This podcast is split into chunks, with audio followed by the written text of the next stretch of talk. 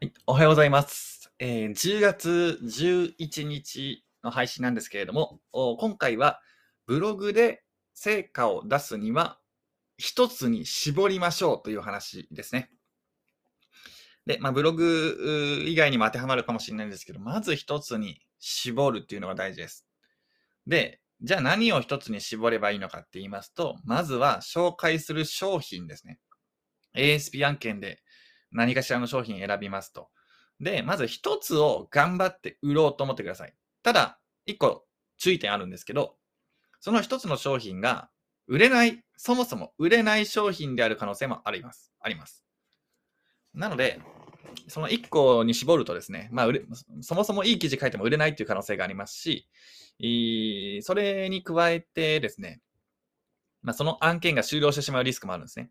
ブログ書き始めたのはいいですけど、なんか1ヶ月で終わっちゃいましたみたいな。そういうこともあるんですね。で、1ヶ月で終わっちゃったら収益にならないんで、えー、まあなんていうか、あ1個に絞り切るっていうのは危ないんですけれども、ただ最初の1個をちゃんとやらないと、上達しないのもまた事実なんですね。なので、商品 A ですね。自分が売りたい商品 A をまずは明確に決めて、それをどう売るんだっていうのを、まあ、最低1ヶ月ぐらいは考えて記事を、その1件をどう売るんだっていうことだけ考えて記事書くっていうのはすごい重要だと思いますね。はい。で、1ヶ月ぐらい頑張って記事書けば、まあ、5、5 6記事ぐらい、数千、5000とか3000文字とか5000文字ぐらいの記事を、まあ4、4つ5つぐらい書けると思うんですよ。思うんですね。なので、まあ、あのーまず一つの商品をどう売るんだということがものすごく大事です。ものすごく大事です。はい。なので一つに絞ってください。で、記事の方も、まあ、あのーいっぱい記事書くっていう時代は、僕もう終わったと思っていて、例えば毎日記事を書いて、300記事とか400記事ぐらいのブログを作れば、アクセス数がアップするっていう時代は、あ2018年、9年ぐらいで終わってんじゃん、9年ぐらいで終わってんじゃないですかね。はい。だから、なので、2019年ぐらいまでに始めた人は、えーなんか記事数をいっぱい書いて、丁寧に記事を何百記事も書けば、アクセス数上がるみたいなね、えー状態だったんです。実際僕もそうでしたしね。はい。アクセス上がってましたよ、結構。えー、すごい、もう10万 PB とか。あーそれぐらいいいいきましたし、行ったんですけど、今そうじゃなくなってきてますよね。今そうじゃなくなってきてるんですよ。あいっぱい記事書けばいいっていう時代ではなくて、えー一つの記事、ダメ記事をなくすという時代ですよね。要は100記事あって、30記事ダメ記事があるブログと、50記事あって、5記事ダメ記事があるブログだったら、50記事あって、5記事ダメ記事があるブログの方がいいってことです。100記事書くとダメ記事も増えちゃうんでね。はい。ダメ記事を減らすと。ダメを減らす。これが今、重要になってる考え方かなと思います。はい。要は、昔はね、いっぱい記事書いて、ダメな記事が多少あっても、記事の量でご利用せたんですけど、今はダメな記事があるとダメ、ダメみたいな。ダメ記事を減らしましょうっていうね。はい。要は、いい記事の確率を上げましょうってことですよね。はい。で、じゃあよく言われる、質のいい記事ってよく言われますよね。質のいい記事。いい記事を書きましょう。とか。その質のいい記事を僕がどう判断しているのかというと、まあ、質のいいブログですよね。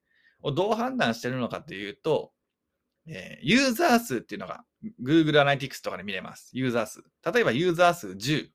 で、PV 数が、まあ、20としますね。そうすると、1人の人がですね、えー最低2記事見てくれてるわけです。で、2記事以上見てくれてるブログって、まあ、あんまりないと思うんですけど、そのユーザーと PV の差、これをすごく重要視してます。この差がないブログは成長しきらないですね。僕の経験上。はい。例えば雑記ブログなんかいい例なんですよね。Google 検索で PV が来ましたと。例えば1万 PV ありますと。そのブログ。1ヶ月1万 PV なんですけど、そのブログを見に来た人が1日 1PV しか見ない。要はユーザーも1万で、PV も1万だとしますね。はい。1記事しか見ないんですよ、みんな。そうなると何が起こるかというとダメなブログになります。はい。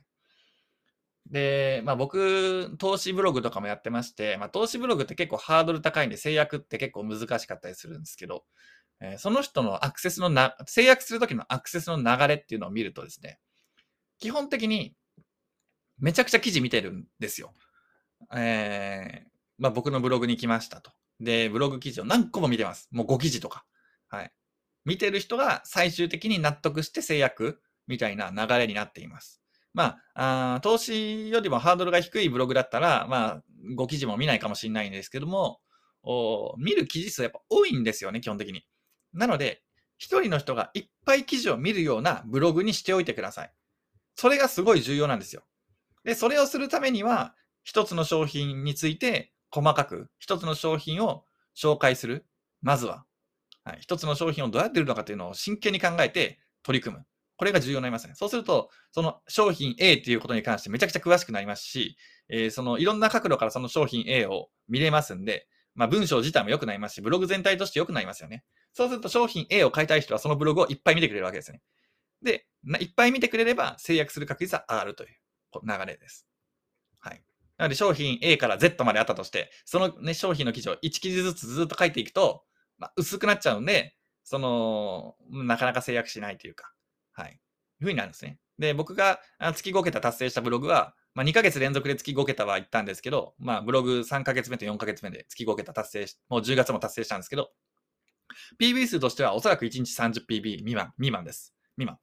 です。今のところですよ。もっと今後上げていきたいと思ってますけどね。で1日 30PB 未満ですけど、で、ユーザーは、えー、15ぐらい。10から15ぐらいなんですね。なので、1日10人から15人の人がやってきて、えー、2つぐらい平均して、1日2記事、あ、1日っていうか2記事見てくれているという状態ですね。で、月5桁なんですけど、まあ1ヶ月の PB 数で 1000PB ないですよね。うん、おそらくないんですよ、1000PB は。ちょっと後で計算しますけど、ちゃんと見てね。はい。多分 800PB ぐらいだと思うんですけどね。でも5桁はいくということで、いや、まあ、読者満足度が高いブログとか、質の高いブログとかよく言いますけど、それをどう判断するのかは自分自身で判断しちゃいけません。ユーザー数と PV の差です。一人の人が何個記事を見てくれてるのかっていうのをチェックしてください。まあ、スリムスタットアナリティクスみたいなプラグインもありますけどね。なんかあの、あの、この人はどういう記事をどう見たかみたいな。アフィリエイトリンクをクリックしたかどうか見れるやつなんですけど、まあそういうプラグインも一応あるんで、えー、使ってもいいかもしれないですね。まあ Google Analytics でパッとね、ユーザー数とか PB の差をサクッと見るだけで十分、基本的には十分ですけども、はい。そうやって記事の質を判断してください。まあちょっと話それましたけども、まとめます。まとめます。まず一個大事なのは、一つの商品をどう紹介するか考え抜いてください。まずこれが一番大事です。で、その商品が外れ商品かもしれないんで、えー、1ヶ月に1個ぐらいそれをやるとですね、まあ、半年で6個ぐらいの商品をそれできる、できますよね。でできれば同ジャンルの商品を紹介するということです。大事なのは一つの商品について考え抜くことです。いろんな商品を薄っぺらく紹介しないということです。で、次に、質の高いブログとは何なのか。はい。質の高いブログを自分で判断しちゃいけません。自分が納得できた。これ 6K。これはダメです。質の高いブログは、一人の人がいろんな記事を見てくれるブログだと僕は判断しています。一人のユーザーが2記事、3記事、4記事、5記事読んでくれるブログが質のいいブログです。はい。なので、そういうデータをしっかり見ましょうということですね。Google Analytics でもいいですし、さっき言ったプラグインの SlimStat Analytics だったかな？でもいいですし、えー、そういうので、えーまあ、いっぱい記事見てくれてるかどうかっていうのを判断しましょうということですね。で、いっぱい記事を見てくれてないと。一人の人が一記事見て去っていくようなブログだったら改善しなきゃいけないということになりますという話ですね。はい。で、なので、まあ、最近記事数あんま増やすなみたいなね、えー、50記事ぐらいで十分だとかいう意見ありますけど、僕はそれに結構納得していまして、えー、とにかく一人の記事がいっぱい記事見てくれれば、普通に検索順位ボコボコ上がります。はい。めっちゃ上がりますよ。あの、3、40記事ぐらい書けば。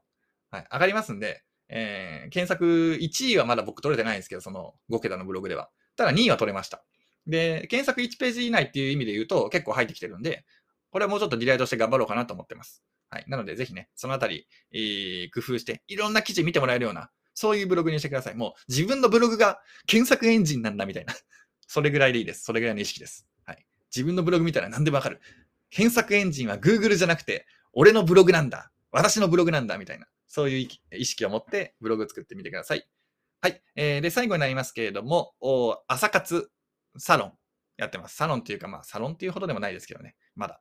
あ作業会みたいな、やってます。えー、ツイッターの固定ページ、あ固定ページじゃない、固定ツイートに、まあ、概要を貼ってますんで、ぜひ見てみてください。無料で参加できます。毎日、毎朝やってますよ。本当に。5時、6時と やってますんで、えー、ぜひやってみてください。えーまあ、楽しく、楽しく、楽しくというか、まあ、黙々とですけどね。はい。でも朝作業すると本当に達成感ができていいっていう話も結構出てきてますんで、えー、ぜひ参加してみてください。